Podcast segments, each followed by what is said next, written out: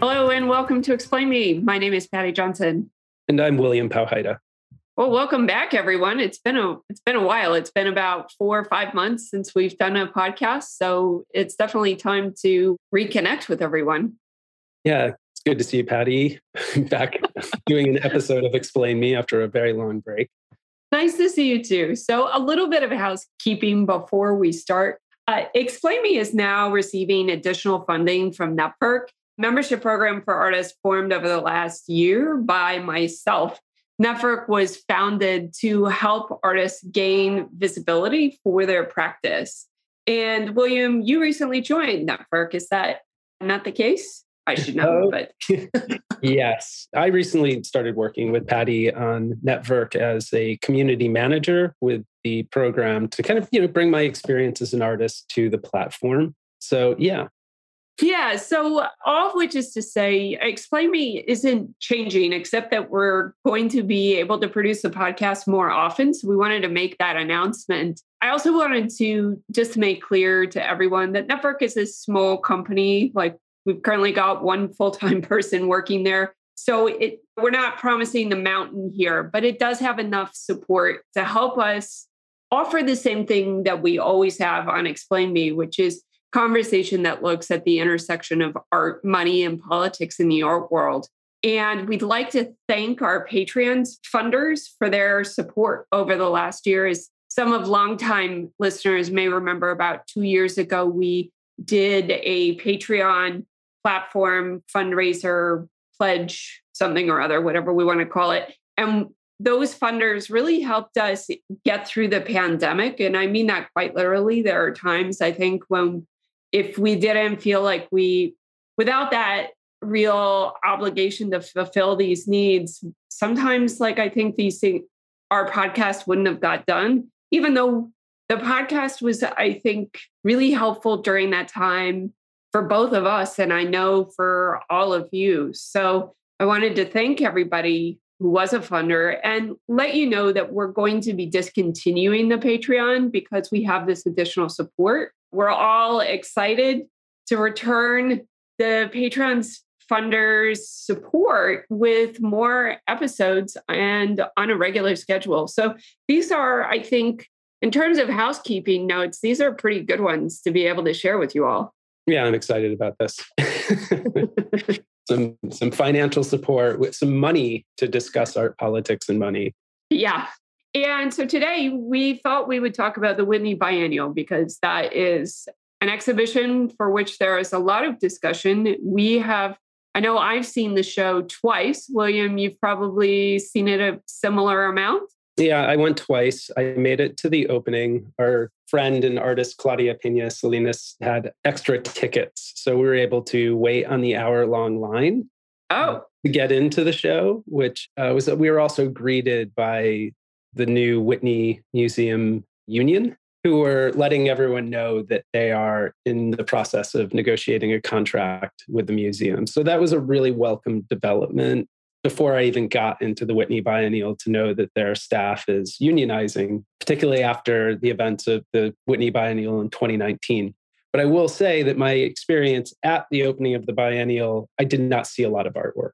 What I mostly experienced was seeing people I haven't seen in over a couple of years, a kind of joy at sort of being back at a sort of a big institutional event, and a lot of tequila. They just were pouring massive cups of tequila. It seemed to be the only beverage and some white wine that they had. And uh, I will say that at one bar we were served by like a Whitney staff member who was subbing. They just they didn't have enough caterers. They were completely overwhelmed by the number of people that showed up for the opening. That's uh that's fantastic. So do you feel like you remember any of the events?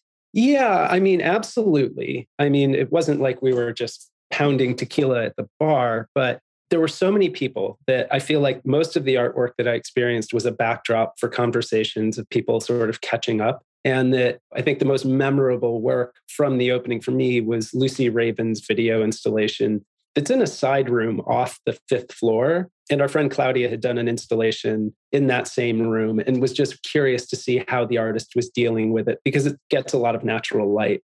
And that turned out to be one of my favorite video installations and works in the show in general, which we can talk about a little bit more. But between that, a lot of the other work on the sixth floor was really hard to deal with and with the huge crowds because the sixth floor was the very sort of somber, all black, walled off spaces. And the fifth floor was wide open. So a lot of more people were there, but it was also more crowded. So a lot of it was just sort of backdrop, uh, at least at the opening. Right. And then just for everybody who hasn't been or hasn't heard that much about the biennial, there's also uh, a small installation on the first floor, which I, I believe is a film by, do you remember the artist's name? in the the main like the side exhibition space on the yeah the side exhibition space. Oh, that was a collaboration, I believe, between Wu Tsang and another artist who I'm not familiar with, but that was the sort of Moby Dick.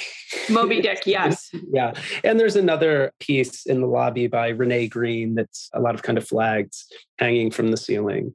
Right. So we had that, the stairwell piece, and then uh, which is basically like a big tube that's kind of been painted. And the work in the edu- on the educational floor always a great space for a party and i think that was the that's the second floor or is it the third floor i can't remember third, third floor. floor. yeah and that was the cassandra press you know which was founded by candace williams who also had some memorable works in the show and Nayland Blake also has some works uh, in Nayland there. has set up office hours to meet with community members to discuss problems with their practice. So there was just a sign. yes. so we've sort of gone over the look and feel of this exhibition, which has the main parts of it have the top floor, which feels very heavy because it's all in black. The the lower floor, the floor below it, that has, uh, for lack of a better word, an airy art fair feel to it, because there are all sorts of it, you you end up kind of hunting for wall labels just to figure out who's made what. Not actually my favorite part of the exhibition, but I guess like sort of general impressions of the show. Like, what did you, what do you feel the overriding message is? Well, I would maybe we could just start with like the facts. So the Whitney yes. Biennial is titled "Quiet as It's Kept." And according to the Whitney's website, it's the 80th edition of the Landmark exhibition is co curated by David Breslin, and it's the DeMartini Family Curator and Director of Curatorial Initiatives, as well as Adrienne Edwards, the Engell Speyer Family Curator and Director of Curatorial Affairs. And the show has uh, work from 63 artists and collectives. And I think the title of the show gives away a lot about the overall kind of mood of the show, which I would describe as sort of a very sort of cautious curatorial effort, particularly after the last two Whitney biennials, which were marked by the Warren Kanders crisis and the nine weeks of protest. And before that, Dana Schutz's painting of Emmett Till that sparked, you know, sort of enormous amount of controversy that in some ways kind of buried some of the other work that was on display. So I do think there that is that idea that the show is a little bit cautious and not necessarily conservative, but it does feel like a Whitney that has been purposefully designed to avoid any controversy. And that extends into some of the work that certainly is present in the show. But then, you know, it does get into formally, like the way that this one is structured. If you start at the sixth floor in that walled, dark space, which has a number of very long videos it sets up one sort of mood or atmosphere. And then when you travel down to the fifth floor and you walk into what I feel like is like the support surface version of the show, which was like a French painting movement concerned with showing the backs of canvases and the hmm. structure mm. bars. You know, there's this kind of openness and desire for transparency that sets up a pretty strong binary between the kind of some of the themes within the work, which do run the gamut from very heavy histories around colonialism and legacies of prison labor, like in Coco Fusco's work, and shifts to that fifth floor space where there is Alex Da Corte's, you know, sort of weird video of Duchamp handling Brancusi sculptures. And there's just a, a lighter feel in that. And that sets up a kind of strong juxtaposition of kind of attitudes that I think runs through a lot of the relationships in the show, which I think there's a lot of ways to think about it, but there is a, a one of the curatorial kind of themes that I noticed was the inclusion of a lot of forms of abstraction that do run up against the other forms of representation in the show, whether they're the videos or photography. And I think one of the things that we'll talk about more is the sort of omission of, say, Black figurative painting that has been widely shown in art galleries in New York City over the last three to five years. Um, so there, I feel like the show does set up a couple of conversations between some pretty strong binaries. Yeah, and I think like you know when we start talking about the omissions, we were, we're kind of not the first people to uh, talk about this. Uh, Jerry Saltz talked about, named a lot of artists who were working who he felt were omitted, like Amy Sherald, Mickalene Thomas, Jordan Casteel. And these these artists, I think, like we can talk about their omission as being, for lack of a better, like you could describe them as glaring because like figurative work right now is really powerful and potent and one of the reasons that black figuration is so important is because the body has become such a battleground and so if these omissions are made are we not talking about the things that are happening in the culture? And that's where i think the omissions in this particular show really can be a little bit more problematic than a sort of bean counting of like who is in this and who is not and who should we be seeing and who shouldn't we be seeing? It's really more about like what aspects of the culture are happening right now that have representation and what aspects of the culture is is the art not touching on? And are those cultural movements important? And some of them i think are not as a culture, it's not just museums. I think as a culture, we are not addressing the things that we we need to do and i think a lot of that has to do with the lack of government support so i guess to just sort of dive right into this like mm-hmm. one of the things that i felt was really missing from the well there were a couple things that i felt were missing from the biennial one of them is Dread Scott's How to Hang an American Flag. Now, that's a very specific piece. I think it is exactly the type of work that William you are talking about if we th- if we think of the biennial as being cautious an exclusion of that work is definitely an example of that now for those of you who don't know dread scott made a piece called how to hang an american flag I guess that would have been in the early aughts. I can't remember now, but like it was a very controversial piece. George W. Bush was president at the time and described it as bad art. And the reason was that, that Dread Scott displays the American flag on the ground as something to be walked upon. And to me, something like that is really relevant right now and I talked to Dread maybe two years ago about that particular piece. And he said that he was trying to get it shown again because he felt like it was really relevant. And there wasn't an institution to take it on. And the Whitney, having gone through all of the things that it has gone through in the last four years, five years, like six years, it is now, I think, seeking to avoid that type of controversy more so than maybe it has in the past. And so that I think like there's a, a real institutional reticence to show work. And there are good reasons for that in the sense that like it's for many institutions, it will be cost prohibitive to show a work like that. It's you would need a lot of security. You would need insurance that would cost just a boatload you know it would be a lightning rod for controversy. So I can understand the the hesitancy for including something like that. But after all of the Black Lives Matter protests, after all of what we've gone through in the past three years, like I think we need some space to really talk about this stuff. I mean, I agree. And when we talked about this a little bit before the podcast, I mean, for me, that idea of the Whitney being able to show like a radical gesture like Dread's flag. I go back to the way the Whitney itself as an institution one responded to the Black Lives Matter protests.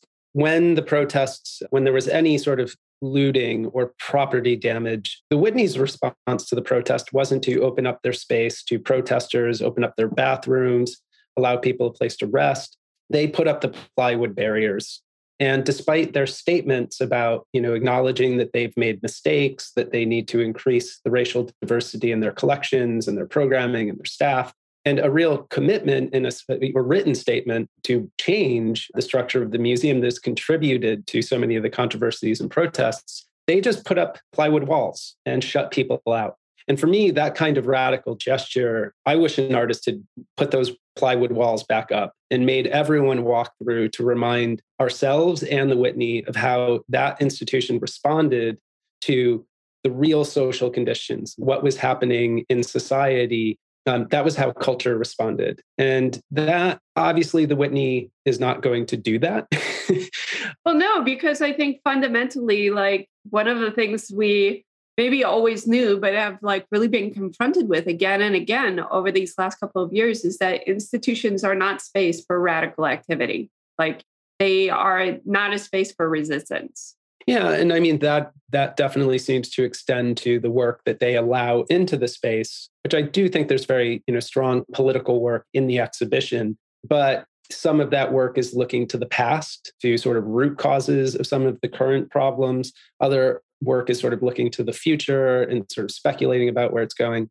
But I think there is a lack of work beyond, say, Alfredo Jaar's video that that really deals with the sort of present moment and whether it's the pandemic and the sort of massive loss of life or the Black Lives Matter protests and the kind of continuing social realities of police violence. I think in Minneapolis, they just released a report that the Minneapolis Police Department continues to engage in patterns of racially motivated abuse and police violence. So I think on, on one hand, and I think this is worth sort of discussing a little bit, is we do need art that sort of addresses these things, but we also really need the actual material social changes.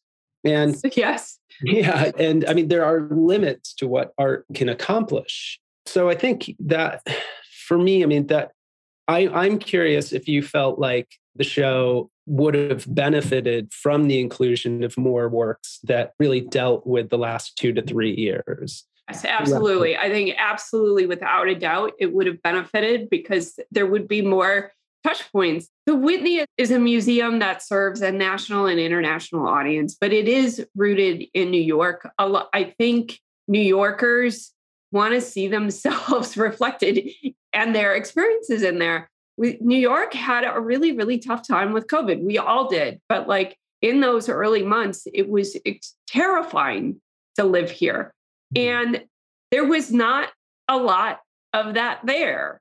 And I think that we, there's also like, I talked to, we talked about this a little bit before the podcast, but even though I think that and I understand that the Whitney Biennial is not the place for public art. One of the things that has been missing from the discourse, discourse and public art in general has been any kind of memorial for COVID victims. And I didn't see, we had, we did have something from Coco Fusco. And I think that one of the reasons that piece was so potent and powerful is because it is a memorial. It's a memorial we needed, but we didn't see, we didn't see, say, like Lady PheOnix, who produced an AR experience for the Tribeca Film Festival called Breonna's Garden, which was made in collaboration with Breonna Taylor's sister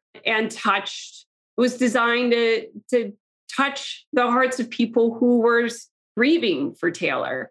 So, like, there are a lot, there has been so many points of loss over the last three years, arguably too many to really kind of count. But I think I would have liked to have seen, I think, like sadness, communal grieving, like spaces, mm-hmm. spaces where we can share how tough these last three years have been. Like to me, that's a lot of what art is about. And when that's missing, it feels like art isn't talking about the experiences that we all have. Mm. And it's not that there's been a lack of that work. It's that is that's absolutely not the case. Mm. Yeah, I mean, it's one of the things that I was thinking about with like the institutional perspective of the show, which yeah.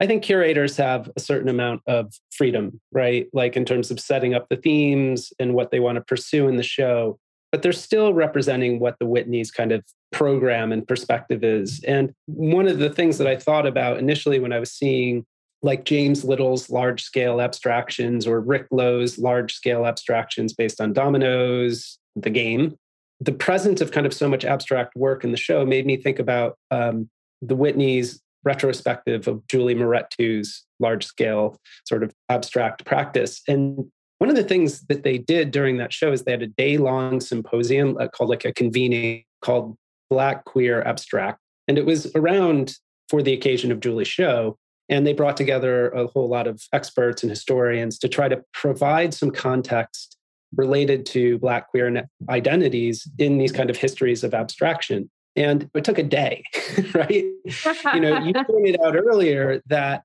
the power of figurative work to use and show Black bodies with culture, cultural and social signifiers in clothing, their environments, everything around them can directly communicate things in sort of clear ways about identity that is not the strength of abstraction, right? Yeah. And like so suddenly, I mean, when I was walking through the show, I felt like the curators were doing a couple of things. One, which was sort of like continuing to try to bring forward practices from Black and Indigenous artists, uh, from a range of artists whose work was first rooted in abstraction and then connected to cultural and social uh, practices. And there's a number of artists in the show that we kind of talk about whose work participates in that language. And in what they decided to just sort of cut out what the Whitney's program is not necessarily needing to support, as you rightly point out, are artists like Jordan Casteel who are doing quite well in the market. Like there's already a place where there there's visibility, there's collectors, there's no shortage of press about it.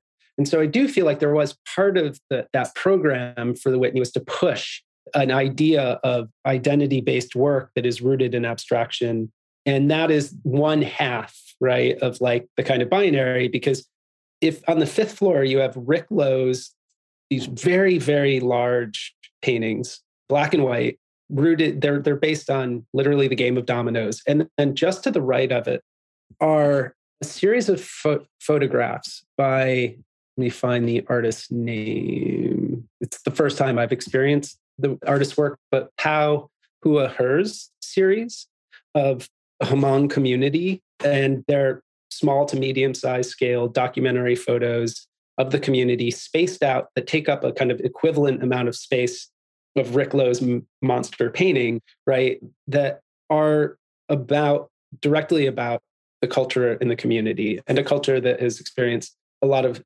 diaspora. It's been spread out, particularly because the Hmong were an indigenous people um, in Laos that supported the US during the Vietnam War and where many were sort of forced to resettle in the United States when the US lost that conflict. That's not necessarily referenced in the work, but here you have these, this, this dialectic, right, of like large scale abstraction that is about the kind of community engagement found in the game of dominoes. And then on the other side, you have this portrait of a particular Hmong community. And those two things are sort of in dialogue with one another. But what is missing is that kind of step of kind of black figurative painting that sort of would sit between photography and an abstract painting practice that has been so i mean you know i guess so well represented in the commercial market and other major shows that you don't necessarily need it and i do think that that sort of extends the curatorial premise of like antwaun sargent's show social works mm-hmm. that Gagosian. so I, I just want to point out that there is market support for socially engaged forms of, of artwork that aren't rooted in traditions of figurative painting because you had works by like linda goode bryant and in addition to rick lowe that show is trying to kind of show some other possibilities for specifically black traditions of abstraction that can take the form of paintings and sculptures and installations. But that, I guess, you know, is a sort of long way of saying though, is that is the show itself is has a kind of institutional agenda that is committed to sort of more abstract ways of working on one side of the show and then supporting practices like hers photographic series but then also i think one thing i wanted to bring up or at least acknowledge is that there's like six hours of video work yeah.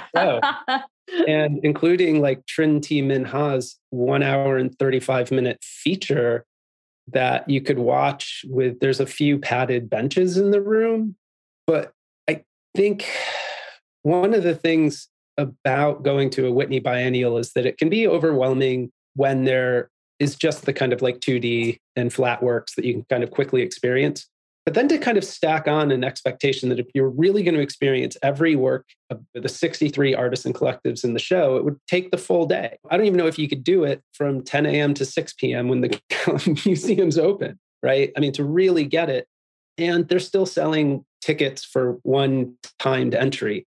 And I think the Whitney, if they want to not make it an exhausting kind of thing, is try to find some ways to encourage people to come back either through like a multi-ticket, you know, multi-entry pass or streaming some of the longer videos and making those accessible in our homes, particularly after the pandemic. I visited the Whitney Biennial with my friend Jennifer Dalton, and she is still not comfortable going to a, a bar to have a beer. And I, I don't think even masked up was feeling very comfortable in small rooms with 20 or 30 strangers to, to stay for an hour and 35 minutes to watch a video. So it it just I mean, I want to add to that but I mean, I was there yesterday just to to refresh what I like my memory and all the rest and there was I was one of the few people wearing masks because now it's not required. So so if you were feeling a little bit nervous about going to a place a public place and spending time there like the Whitney's not going to make you feel any better. It's totally optional and most people are not wearing their mask and you're going to be in, in closed space to watch these films. Thankfully, some of them are like short, but not all of them. Yeah, and I think that that was a, a question I had. Um, just sort of like zooming in on what this show has in it, right? Not necessarily what is is missing, which we agree. There's some things that would have, I think, made the show sort of resonate much more strongly with our experiences over the last three years. But I'm sort of wondering what what really is the criteria for like time based media in an exhibition that you have to see it in person, right? Like if Trinh T. Minh Ha's hour 35 minute feature film, I feel like what would be the difference of seeing that at home on a television, a laptop screen, versus seeing it, experiencing it within the exhibition. I sort of know what it means to have that work in relation to the other works in the show, but you have to commit to the hour and 35 minutes to watch it to really make sense of how it might inform or change your understanding of other works around it.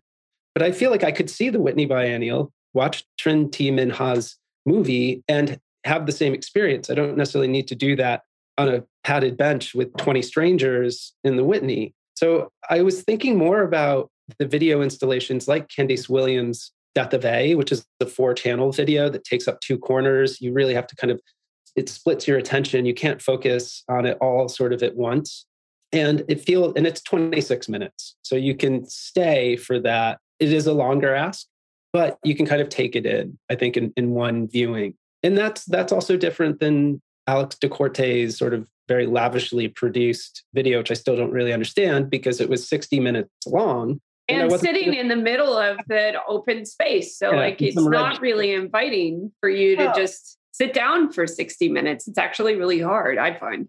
And so it made me uh, sort of appreciate the installations of Raven Chacon and Na Mira's sort of like three and four. There, theirs are both three channel video screens, right? And um, Na Mira has like a plexiglass screen that sort of picks up some of the projection, sort of suggesting another unseen spectator observing what's sort of happening. And it's a beautiful piece, all the shadows that run over the over the plexiglass. It's and poetic too, I think, with the text. Right. And those videos like the Wu Tsang collaboration down on the first floor are there for a reason.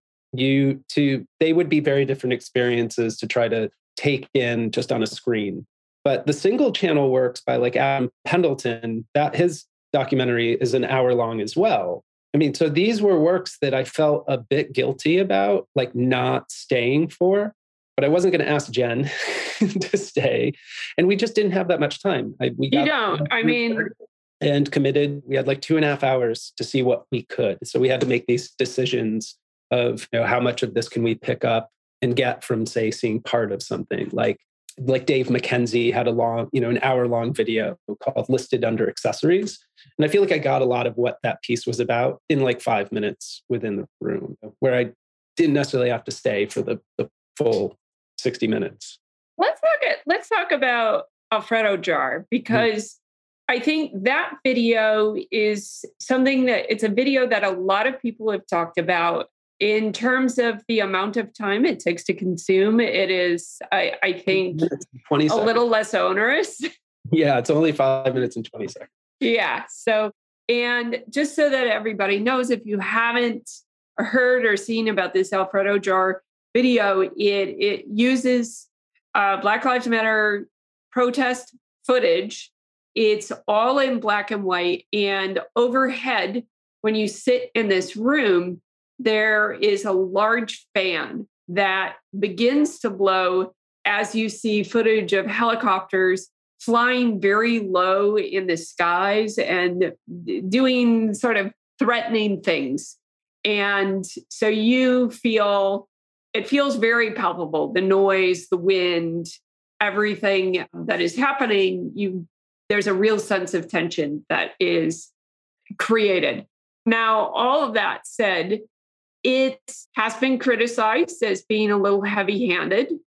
It uh, Benjamin Sutton was on the Art Newspaper podcast, and he said that he felt like protest footage in general should not be used because it is such a potent form of documentation that it's really hard to kind of do anything with it. So he felt like the work was was unsuccessful just because of purely because of the medium. And I guess I wanted to get your thoughts on it because I before I weighed in because I have my own thoughts. um, uh, I mean, the first thing I want to say is that the there were several of these kind of high powered fans that hang from the ceiling and there's a, a, warning that you go in that you, you might need some earplugs and the first thing it triggered that is completely different than what i experienced looking at the imagery on the screen and the memories and experiences it sort of evoked was going to see a bad sci-fi movie in a 4dx theater where the chairs move it sprays water at you the wind kind of comes down and that is meant to enhance or simulate some kind of real experience that is that's a fictional science fiction movie. But the idea is that it's meant to sort of further transport you into this kind of space. And in the theater it was just annoying and ridiculous and it ruined that movie experience. I'm not going to say it did the same thing for Jaar's piece but what it made me really think about is that connection to a kind of fantasy that there's he's creating this situation for the kind of ideal hypothetical audience who has never attended a protest, who's never experienced the kind of like a threat of physical violence. And in that case, it's really that the, the helicopters kind of like wind rushing down on you, which is a very sort of threatening police presence to kind of just lower and put pressure literally on protesters. And it made me, it just was a little bit troubling in the sense that it was sort of like, what kind of like protest tourism is this? I didn't you know, and, and uh, having some actual experience to draw on of going to protests where there are police either directly across the street from you, like way too many cops outnumbering the number of protesters, or just during the Black Lives Matter protests, marching with a few thousand people down to the police precinct and not being met by threatening violence, but definitely walls of cops that looked like if this situation had gone sideways, there could have been the potential for violence. And then also knowing a lot of protesters who were zit tied and suffered nerve damage or you know really experienced physical trauma during the protests i just didn't really take Jaar's piece wasn't that impactful for me because i have a real experience to compare it to. And I think the idea of just kind of adding wind to media that was probably widely shared on social media of the event didn't really do it for me. I mean, I, I don't think that means that the piece wasn't necessary because it does fill some of that gap that you've identified, which that there's not work that is really about the last two years or the, the experience of the Black Lives Matter protests within the pandemic, which was already a, a sort of challenge to kind of like throw out all of the precautions that people were taking to go gather with huge groups of people to protest another equally pressing problem. So I wasn't particularly convinced, let's say, by Jaar's piece. It just it I got a little wind in my hair and I saw some footage that was very familiar to me. I want to add though that and I think this is probably an important thing to add that when you go into that room, you are locked in, the door closes. So you can't basically you can't get out because somebody has told you you can't get out, not because you're not because you can't actually leave the room. We're dealing with social conventions versus actually being locked into a room. But I felt like that was uh, an element that added uh, some power to the work. And I did feel, I feel differently than you. I will say that. Like, it's not that I don't want to, it's not that I, I don't see that point of view. I think it's like, I think, I think every part of your experience is like that experience of course it's like this is is going to feel like some sort of weird theater experience that is not particularly effective. I do think for people who haven't really experienced that even a small amount of that is useful. And i also i guess i, I try to think about just in general sometimes holding back the amount of not I don't know how useful this is, but like holding back like my impulses to be like, oh, well, I know this isn't the real thing, or like this is this pales in comparison to what the actual thing is. Well, yeah, it's art. It's not the same thing. It's not going to be the same thing. It didn't feel like entertainment to me. It felt like I was a little nervous. I have been to protests. I haven't ever felt threatened. So, like, I think that is a difference. But like the big thing for me was like, if it's not, if this isn't here, then there's nothing. There's nothing to represent that. And I'd much rather have something that tries at least. Yeah. And I, again, I don't fault Jaar for bringing that into the the museum but I do think, like Ben Sutton, that critique of using footage that was widely circulated that people still can feel the same kind of repulsion or terror or looking at it on their phones. I mean, the way that people have stopped kind of instinctively sharing traumatic videos on social media because we don't want to open our phones and see things that we're not prepared for or at least emotionally or physically ready and i think we've gone through so much of that that that is also why Jaar's piece wasn't particularly like effective for me because it was so familiar to the kinds of footage that had been so widely circulated that make us really aware that we want to change social conditions. You know, we'd like to actually see police reform as opposed to people talking about it and then not doing anything. Um, you know, this reminds me like one of the things that Jerry Saltz said was that he felt like one of the omissions that was the the video of George Floyd's death, and like that was that wasn't included. And then he was like, "Well, but there's good reasons for that."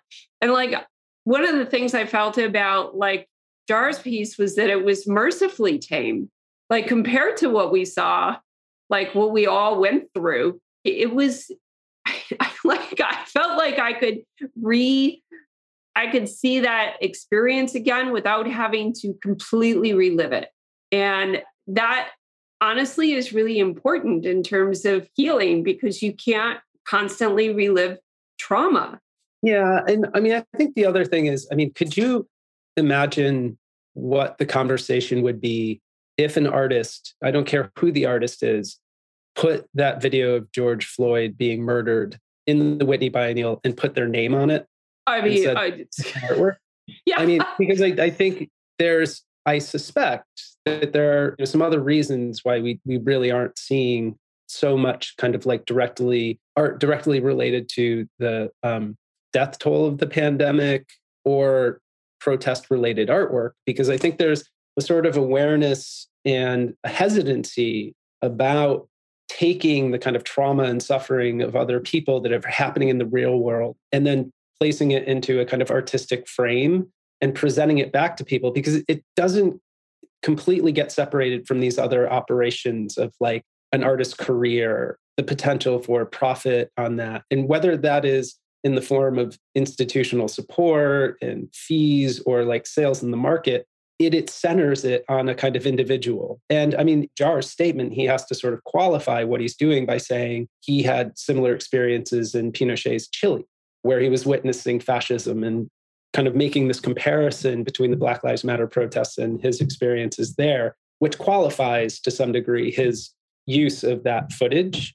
And I just think there's a lot of artists who are not necessarily willing to do that because there is this element of kind of extracting something from the public domain or experience that so many people have experienced and then sort of reprocessing it. And if there is a real kind of like subjective interpretation that adds to and changes our understanding of that experience or how the artist experienced it, I think that that becomes a much more sort of valid way of presenting it. So unaltered documentary footage doesn't do a lot of that. You know, like putting wind in your hair and locking the door. Yes, that starts to kind of like get to that feeling of like you might be kind of trapped, but like maybe there's not a way out of this.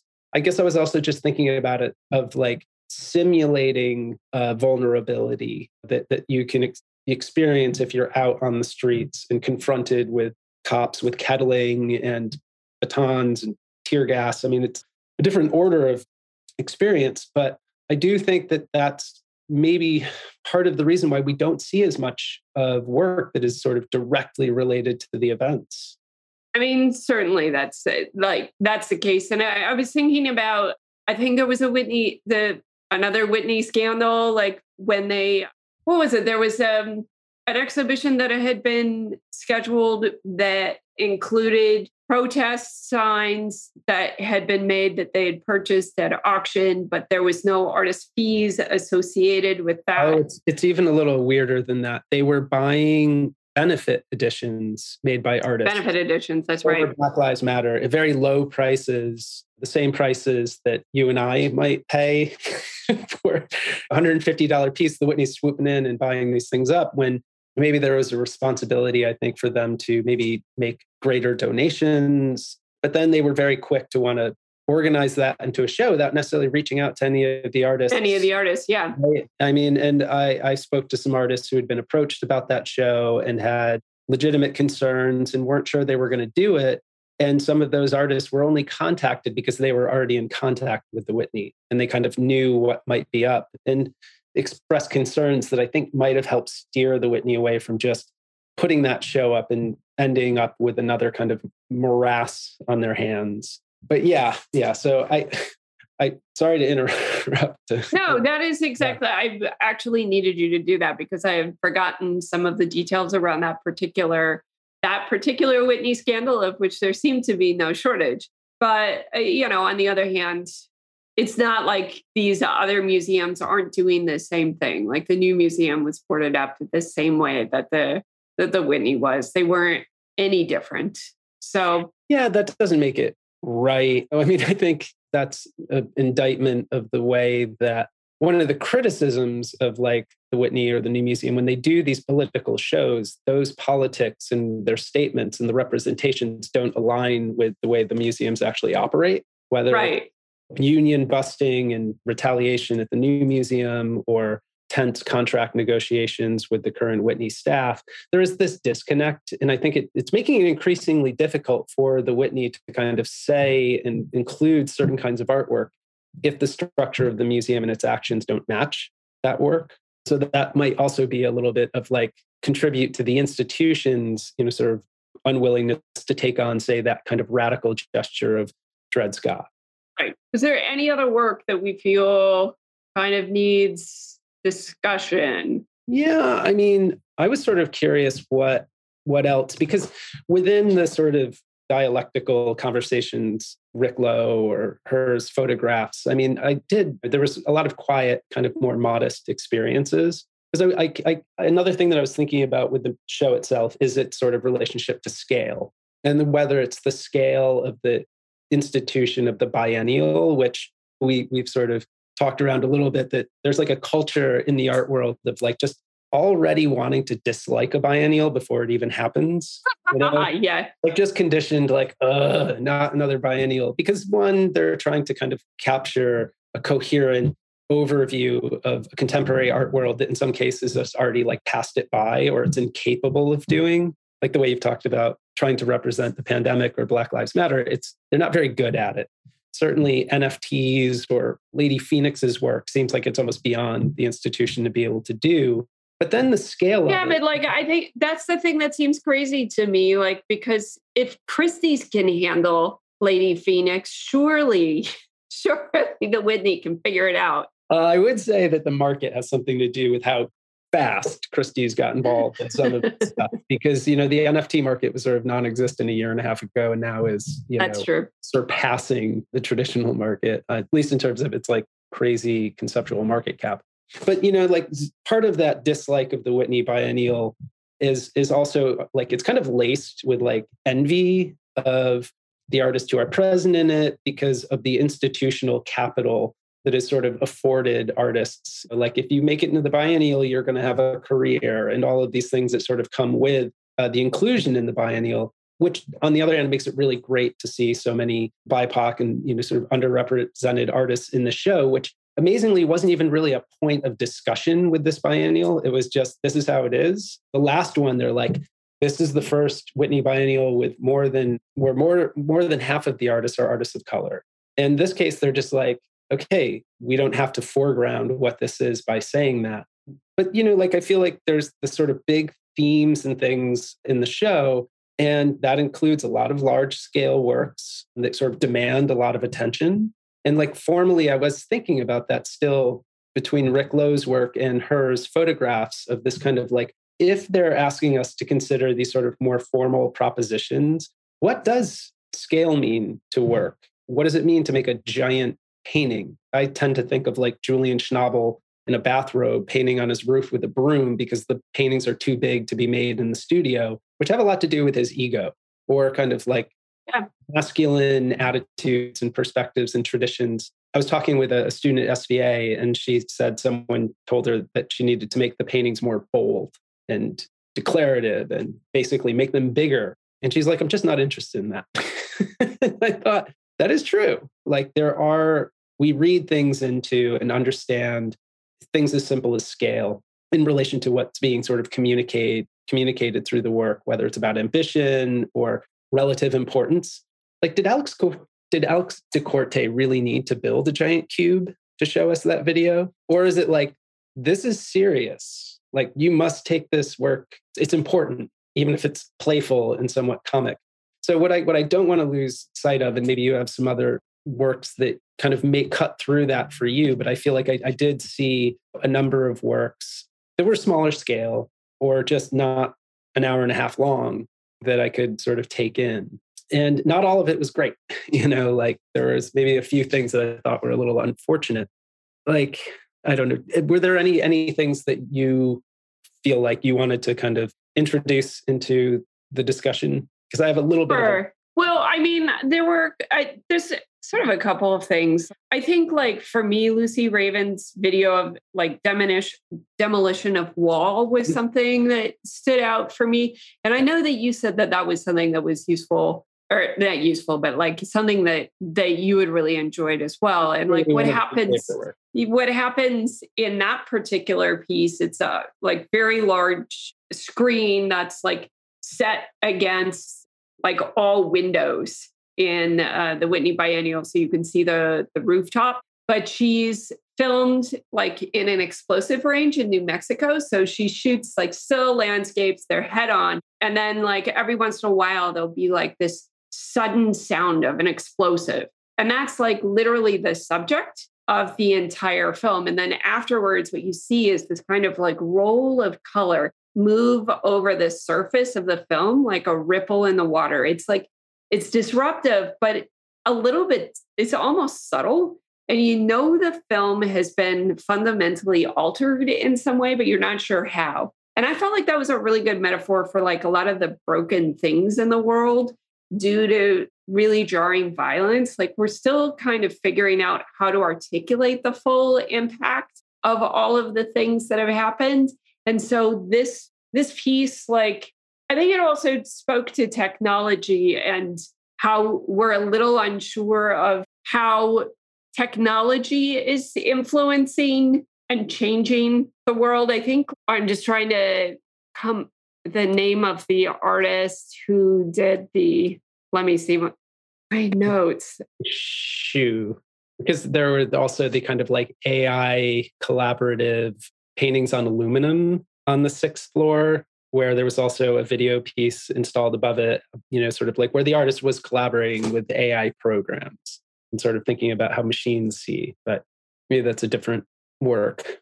It's Daniel Joseph Martinez, I oh, think. Oh, yeah. Yeah. That was those works, WangShui's work and Daniel Joseph Martinez's work were sort of paired fairly close together. And I yeah. for some discussion because they are sort of about a kind of idea of futurity.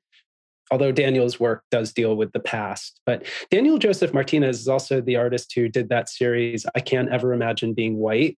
Yes. Remember this? Right. And then I just was struck where he's now imagining whiteness sort of writ large positioning himself as like one of the engineers from Ridley Scott's film Prometheus, which, if you haven't seen the film, are like these like nine foot tall aliens that are alabaster white that look like they're based on classical sculpture. And I mean, to inhabit that kind of body, which has such a frightening narrative premise that it's like, no, we're not descended from Africa. We're actually descended from white space aliens that created us here. I mean, it's really weird. I thought his work was some of the strangest, almost kind of like overproduced work in the show. But yeah, I, I don't know. That was that was an interesting series of photographs. I felt like it was kind of bleak, quite honestly. Like because yeah. the works themselves, you know, they're like anti they're anti heroes like Frankenstein, Count Dracula, like the alien bounty hunter from X Files, and like those are those are the different people he's kind of inhabited. And I think like all of those characters, like they're dealing with the consequences of innovation, right? And they all seem to distill into this kind of, for lack of a better word, like badness. I don't think you're wrong at all because if we just take one step to like what the tech world looks like, it is largely white men and men in general. It's got a huge gender problem. I mean, I was definitely thinking about Martinez's previous work and his relationship and critique of whiteness. So I could not unsee these characters as being coming from these kind of monsters created by like sort of white imagination. Yeah. So I think like there there's all of that, but the I think part of the part of the reason they feel so sad to me is like there's no tension in them. Like and they're actually they're actually kind of boring to look at. Like they're this like super long film strip type of installation and there's like gauze in front of it. So it's almost as if they're like like you peel back the skin that has been operated on and you see these like monstrous faces, but the damage is done. Like you're just seeing like everything is like a fait accompli, it's done. And so there's a level of cynicism to the work that like makes me I understand why somebody would get there, but it's like, it's so sad. It is sad. I mean, but, you know, I think one of the things that made me think about it a little bit differently was that, you know, translating it, it back into a kind of like scale of spectacle. And mm-hmm. that like it has yeah. to be big, it has to be slick, it has to, you know, and it doesn't quite get there in every case in terms of like the production. Yeah. Not like Alex Da Corte's video. That thing seems like somebody spent a million bucks on makeup alone.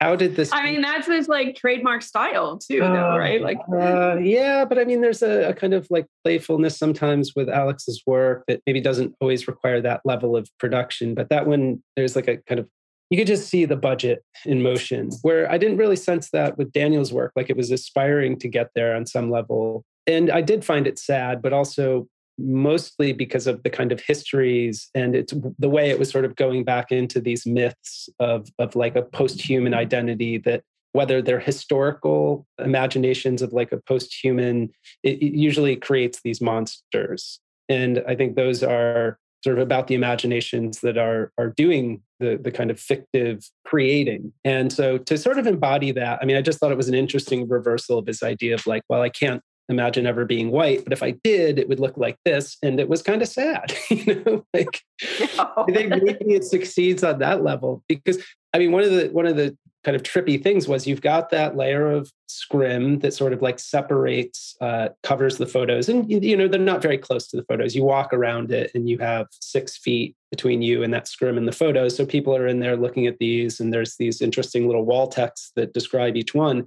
but when you come when you turn that corner uh, for WangShui's piece what i noticed there's like six people laying on these kind of padded benches just staring up at the kind of generative art abstraction, which looks like a technological sea floor bed or something, right? I don't know, but people are just kind of like there is a kind out. of like bean bag, like art fair flavor to it, like where this is like the media lounge and this is what's yeah, and I just projected. I thought there was something sort of gratifying about just seeing the museum goers kind of like flat on their backs, entranced by this thing that is really of I I don't know what it was about. What struck me is he had these aluminum paintings next to it though that were like oil on aluminum, and they looked kind of sick to me, not in a they looked sick like H.P. Lovecraft's description of like the color of outer space, where there's something kind of frightening about the collaboration with the um, AI and the artist to make these kind of paintings that just look so unnatural. I remember, you know, Jen was like, "Oh, I think those things are sort of great," and I'm like, I find them kind of vaguely unsettling and a little bit terrifying because I, I don't, I don't trust this collaboration with the AI. I don't trust the people that program the AI.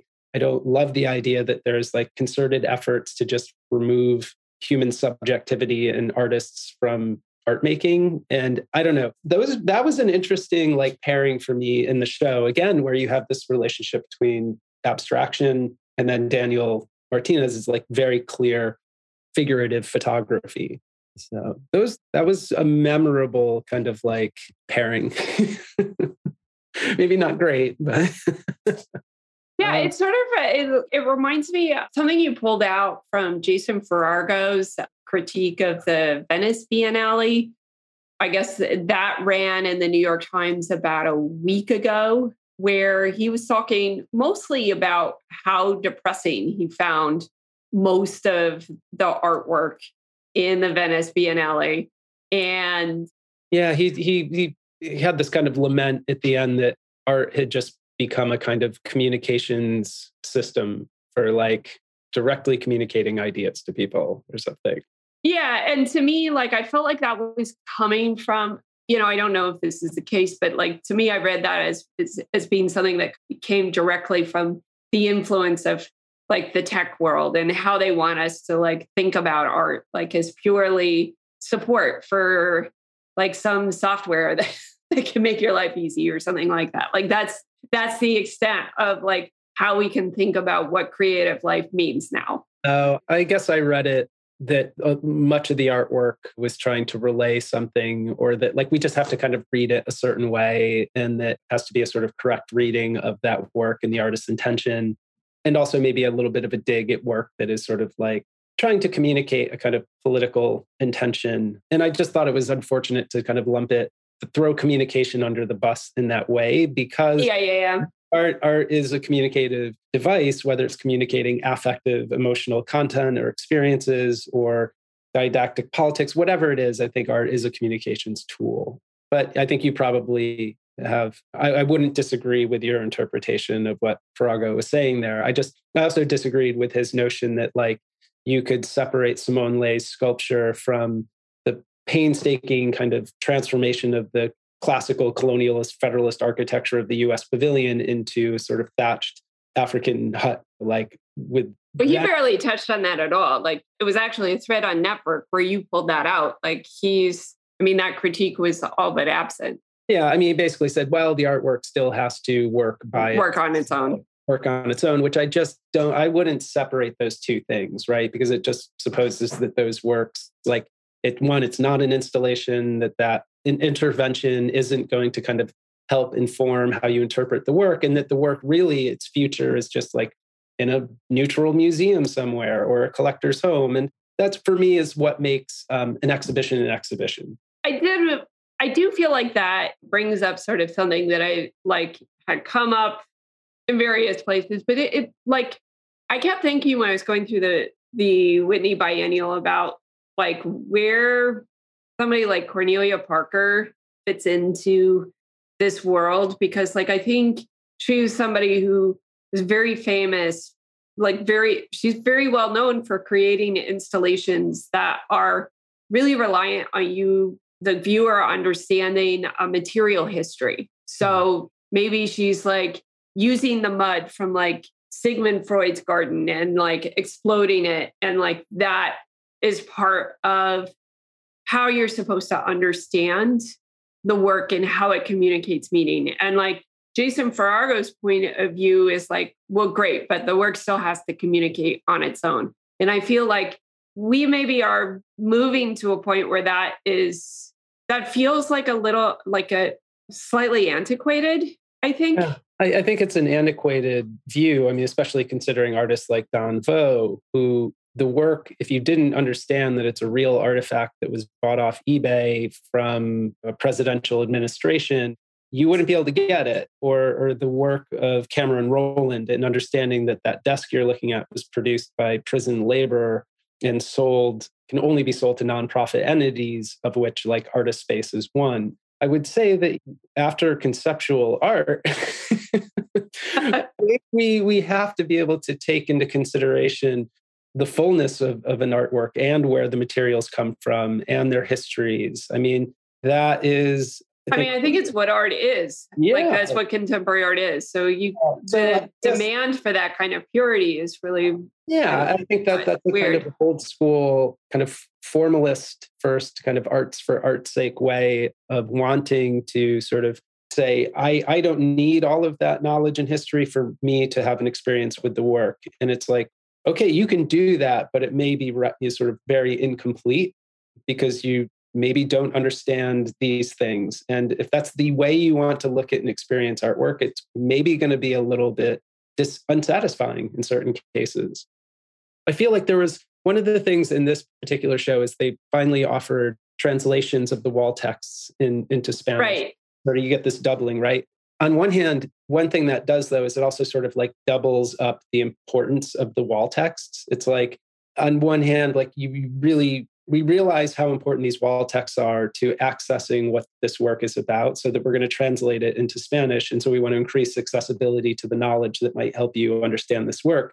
But in some cases, I mean, you know, that's where there's sort of clear gaps maybe revealed between the language and materials used in a work and what it's trying to connect to. Like I took a photograph of like Sy Gavin's abstract painting, and it was mostly this kind of like abstract expressionist mark making but it didn't connect me to the wall text, which said they were allegories for the lockdown. And I was like, well, I made paintings during the lockdown too. Think a lot of people did. And yet I, I don't find, I can't see a connection in the materials and the way of working to this sort of allegory for the lockdown.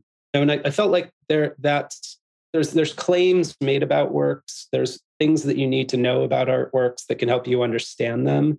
And there's a difference between those two things. And so some of the wall texts in the show, I'd read them and be like, I don't necessarily see the sort of claims made about the work in the artwork itself.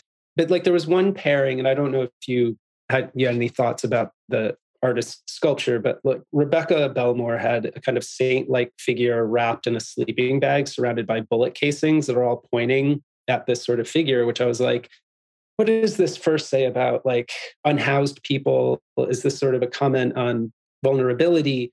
But you know, you have all these shiny metal bullet casings, and they're right in the same room as Guadalupe Rosales' photographs of her home in East Los Angeles, which are also in shiny metal frames. And I couldn't disconnect the bullets from the metal frames. And you know, in Rosales' uh, wall text, it was saying that, of course, the, the photographs are there's an effort to kind of honor the uh, dead in the photographs. And at the same time, the work is potentially about Rosales' sense of community, which includes intimate, warm, haunting, and inviting memories. But when I'm looking at those photos next to like this figure wrapped in a sleeping bag with bullets around it, I'm not thinking about inviting warm or haunting. I'm only thinking about this kind of violence and potential for violence directed at very vulnerable people. And that really made that work a pair that I couldn't separate in some way. And that's where I was, you know, sort of like reading the wall text sort of closely, trying to figure out what were the curators sort of thinking about this.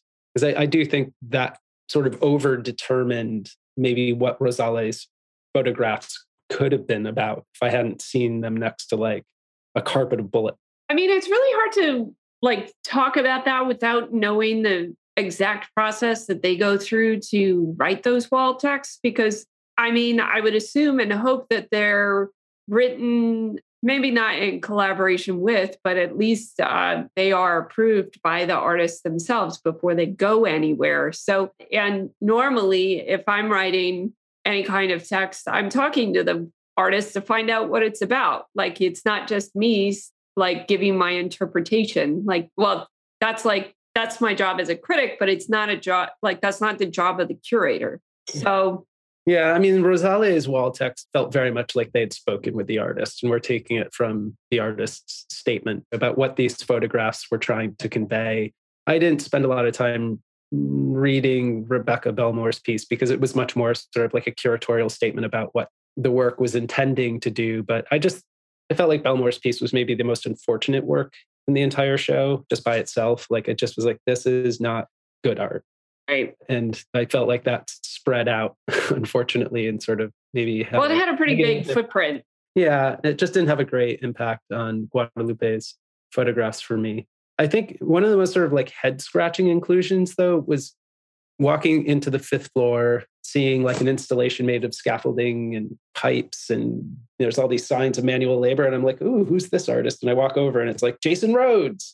And I'm like, why is Jason Rhoades in this exhibition? I'm I, like, I was trying to find something, some reason for his inclusion because I didn't sense that like his scatter clusterfuck aesthetic had like a big impact on anything else. Anything, yeah. Well, and, I mean, I guess I just felt like, man, that that one maybe might have been like a conversation between Zwirner and the curators. Like, if you want these artists, or you got to put Jason Rhoades in the show, because I just really couldn't. You know, I I have to imagine that there are a hundred artists making work dealing with labor and precarity of labor that would have been a better inclusion than Jason Rhoades in the exhibition. So I just I was like, there's something else going on here that like why why Jason why now? And it's not. It's funny because I saw that work and I was like sort of scratching my head. I was like, is this a different Jason Rhoades? Because I can't figure out like why this person is included. David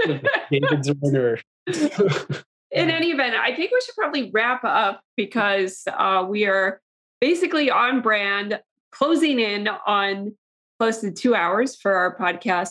But of course, this one is a really important one because we had all of those great announcements at the beginning and the Whitney Biennial to talk about, which we, of course, have tons to talk about. And it is, we're not sure what the next episode is going to be, but I can promise you that we are going to be planning it after we wrap this one. Absolutely. Well, it's great to talk about the Whitney Biennial with you, Patty. And uh, likewise. Okay. We will talk to you all soon. Yeah.